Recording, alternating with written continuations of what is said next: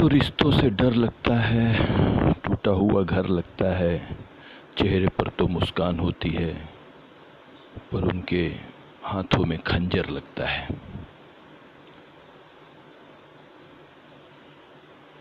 खासकर मैं ये बताना चाहता हूँ कि आज सोशल मीडिया पर जहाँ देखो वहाँ जिसके मन में जो आता है, वो भगते रहता है, बोलते रहता है। बताते रहता है, ज्ञान बांटते रहता है। और वह यह भूल जाता है कि वह उसी देश में रह रहा है, जिसे एक समय सभी लोगों ने एक साथ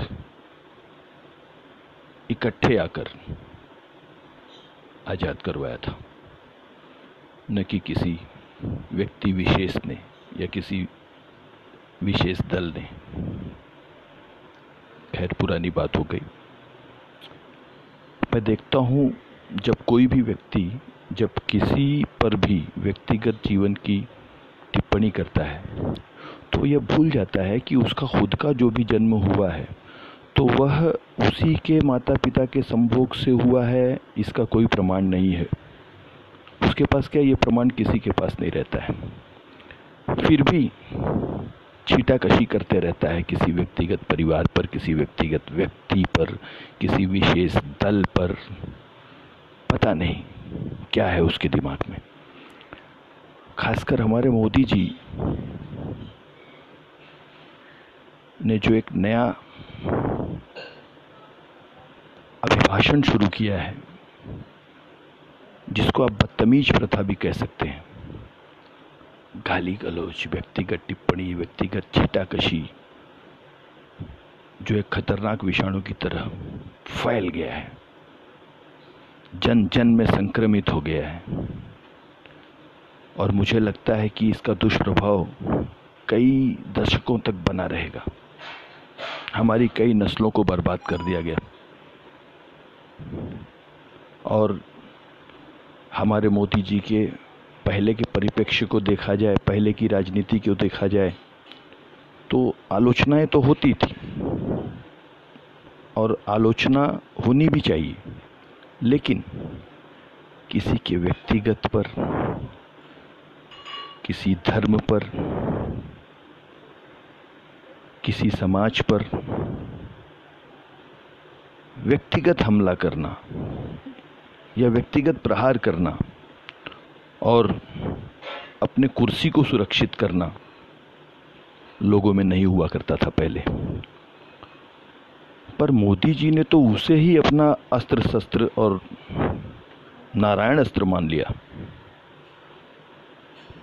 आज भारत को ऐसी अवस्था में लाकर खड़ा कर दिया कि केवल मोदी जी का और उनके लोगों का जीवन तो काफ़ी सुरक्षित और ऐशो आराम में दिखाई दे रहा है। और बीत भी जाएगा। लेकिन भारतवर्ष कई दशकों तक कराहता रहेगा। लुहलुहान रहेगा। ये लोगों को समझना होगा। मोदी ने देश में हिंदुत्व को इतना हल्का बना दिया, इतना ओछा बना दिया। और इतने निम्न स्तर का बना दिया कि स्वयं सनातनों के सिद्धांत ही अपने आप में खोजने में जुट गए हैं कि उनका अस्तित्व कहीं कुछ बचा भी है या नहीं। लोकतंत्र की कमजोरियों का लोभ लेकर सत्ता हथिया लेना और संवैधानिक व्यवस्थाओं को ही गलत बताकर जबकि उसी की बदौलत इन सभी का जन्म हुआ है, पढ़ाई लिखाई हुई है, और जो भी बोल रहे हैं उसी की बदौलत। लेकिन बहुमत के उन्माद में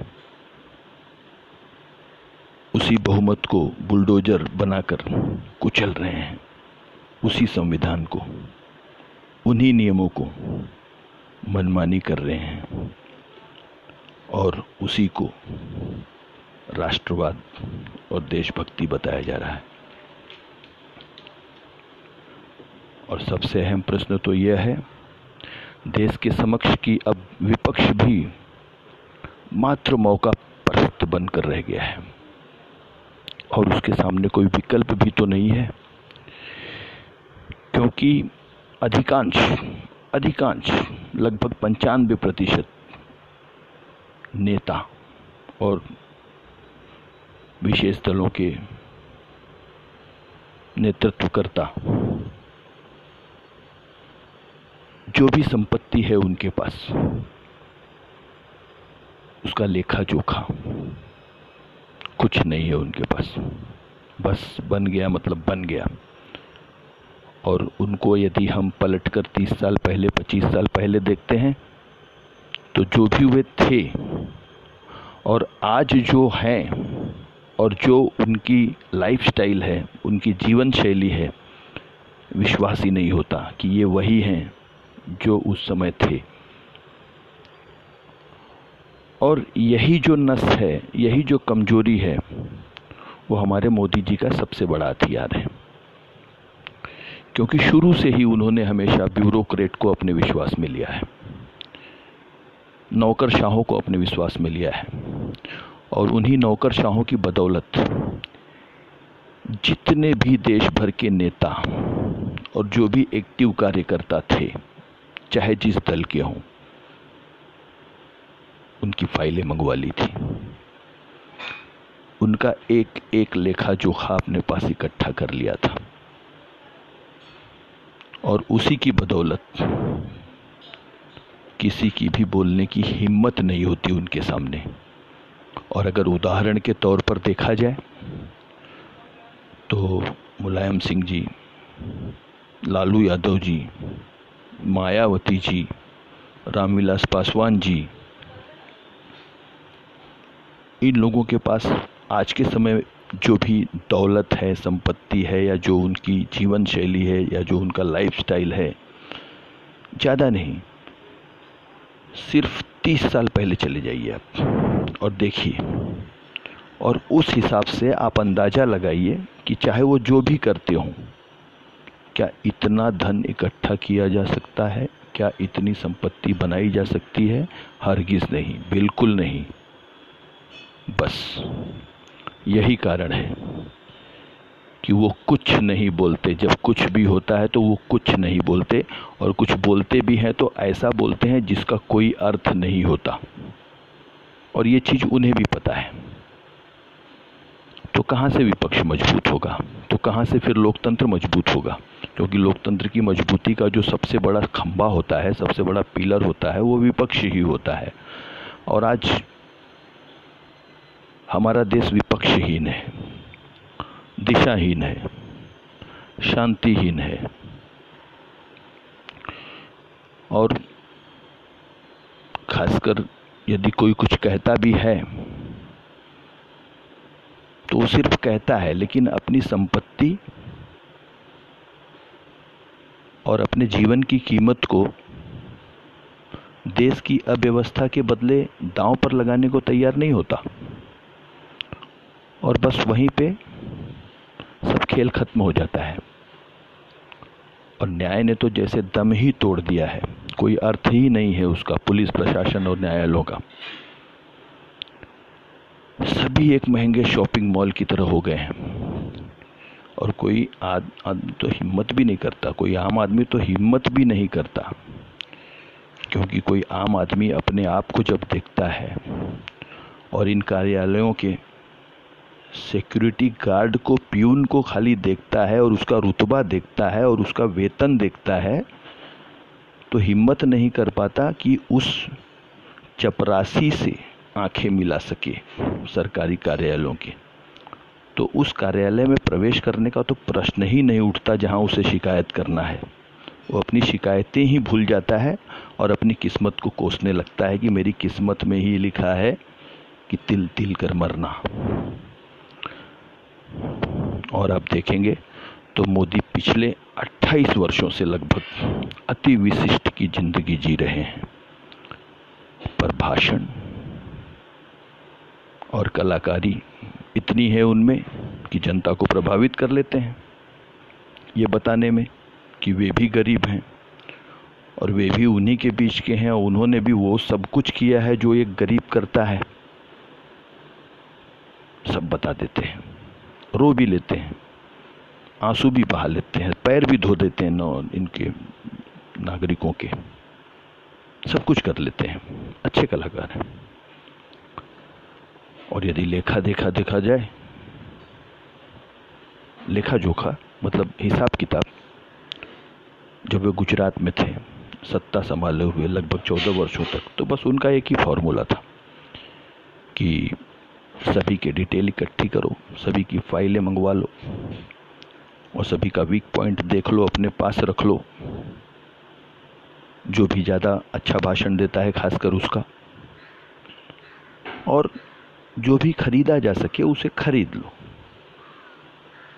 चाहे वो प्रशासनिक अधिकारी हो, चाहे पुलिस अधिकारी हो, चाहे किसी विपक्षी दल का नेता हो, कार्यकर्ता हो, जो भी है, जिसकी जैसी कीमत, उसको वो कीमत देकर बस उसको खरीद लो। अपने आप सिंहासन सुरक्षित रहेगा। फिर किसी को इंटरेस्ट भी नहीं रहेगा इनके सिंहासन को हिलाने में। और वही चलता रहा। और फिर वही बात देश पर आ गई। फिर देश के लिए फिर वही चलने लगा। और ख़ास करके गुजरात में जो आज भी जीते जागते उदाहरण हैं, वो हैं अहमद पटेल कांग्रेस के, जो कि इनके कभी संरक्षक हुआ करते थे गुजरात सरकार के। केंद्र में इनका प्रतिनिधित्व करते थे, खासकर मोदी जी का। जो भी है, पुरानी बातें हैं। और देश में बाकी जगहों पर भी जो कांग्रेस के लोग थे और जो कांग्रेसी थे, वे अपने आप को इतना मज़बूत समझ रहे थे कि उनका तो कभी कुछ बाल भी बांका नहीं हो सकता। इतने अति आत्मविश्वास में चल रहे थे, इतने ओवर कॉन्फिडेंस में चल रहे थे। पर वे ये नहीं जानते थे कि जब एक बार दीमक प्रवेश कर लेता है किसी भी घर में तो उसके एक एक फर्नीचर को बहुत ही आसानी से और बहुत ही आराम से ख़त्म कर देता है। और पता उस दिन चलता है जब अचानक एक दिन पूरा घर ही ढह जाता है। तब समझ में आता है कि यहाँ तो दीमक लगा हुआ था। और वो चला जाता है, सब कुछ लेकर चले जाता है, कुछ नहीं बचता। और गांधी परिवार, भाई वो तो शाही परिवार था, राजा लोग थे वो तो वो अपने नशे में रहते थे। उनको लगता था कि हमें तो केवल आदेश देना है, बाकी हमारे जो सब नौकर चाकर जो हैं, वो सब दुकानें संभाले हुए हैं।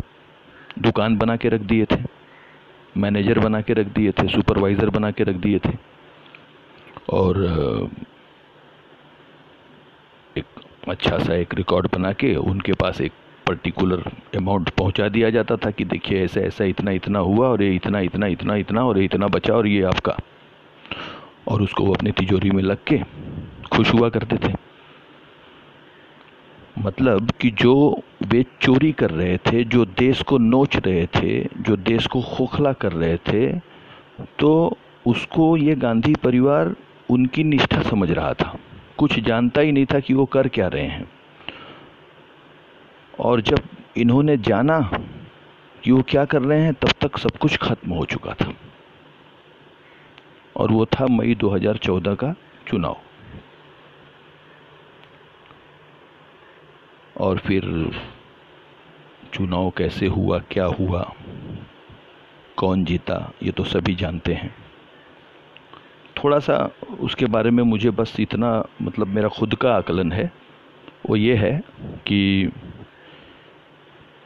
आरएसएस के तो कार्यकर्ता पूरे देश में फैले ही हुए थे पहले से ही। इसीलिए भारतीय जनता पार्टी को कोई ज़्यादा मेहनत करने की ज़रूरत नहीं थी जनसंपर्क के लिए, क्योंकि जनसंपर्क तो पहले से ही था। केवल उस जनसंपर्क को राजनीतिक संपर्क में कन्वर्ट करने की ज़रूरत थी और जनसंपर्क को राजनीतिक संपर्क में कन्वर्ट करने के लिए सिर्फ़ एक ही चीज़ होती है और वो होता है पैसा। पैसे पर ही होता है क्योंकि पैसा का काम पैसा ही कर सकता है। तो पैसा इकट्ठा करने के लिए सभी जितने भी भ्रष्ट व्यापारी थे पूरे देश के, जितने भी जिनके पास अधिक से अधिक काला धन था, उनको इकट्ठा किया गया। और उनको बताया गया कि देखिए, अभी एक बहुत ही अच्छी प्लानिंग हुई है और उसमें हम सत्ता में आ सकते हैं, लेकिन उसके लिए पैसे की बहुत ही ज़रूरत है, क्योंकि बिना पैसे का कुछ भी नहीं होगा। और हम आपको वचन देते हैं कि यदि आप एक करोड़ रुपया लगाते हैं तो आपको एक करोड़ के बदले कम से कम सौ करोड़ और अधिक से अधिक पाँच सौ करोड़ हम कमाने का मौका देंगे।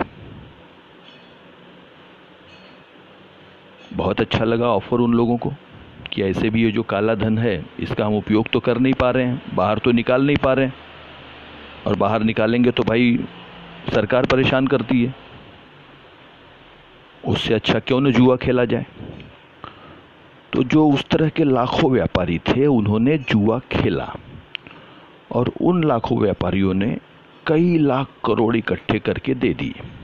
और वे ही कई लाख इकट्ठे किए हुए धन पूरे देश में जन जन में एक एक जन के पास यथासंभव पहुँचाया गया।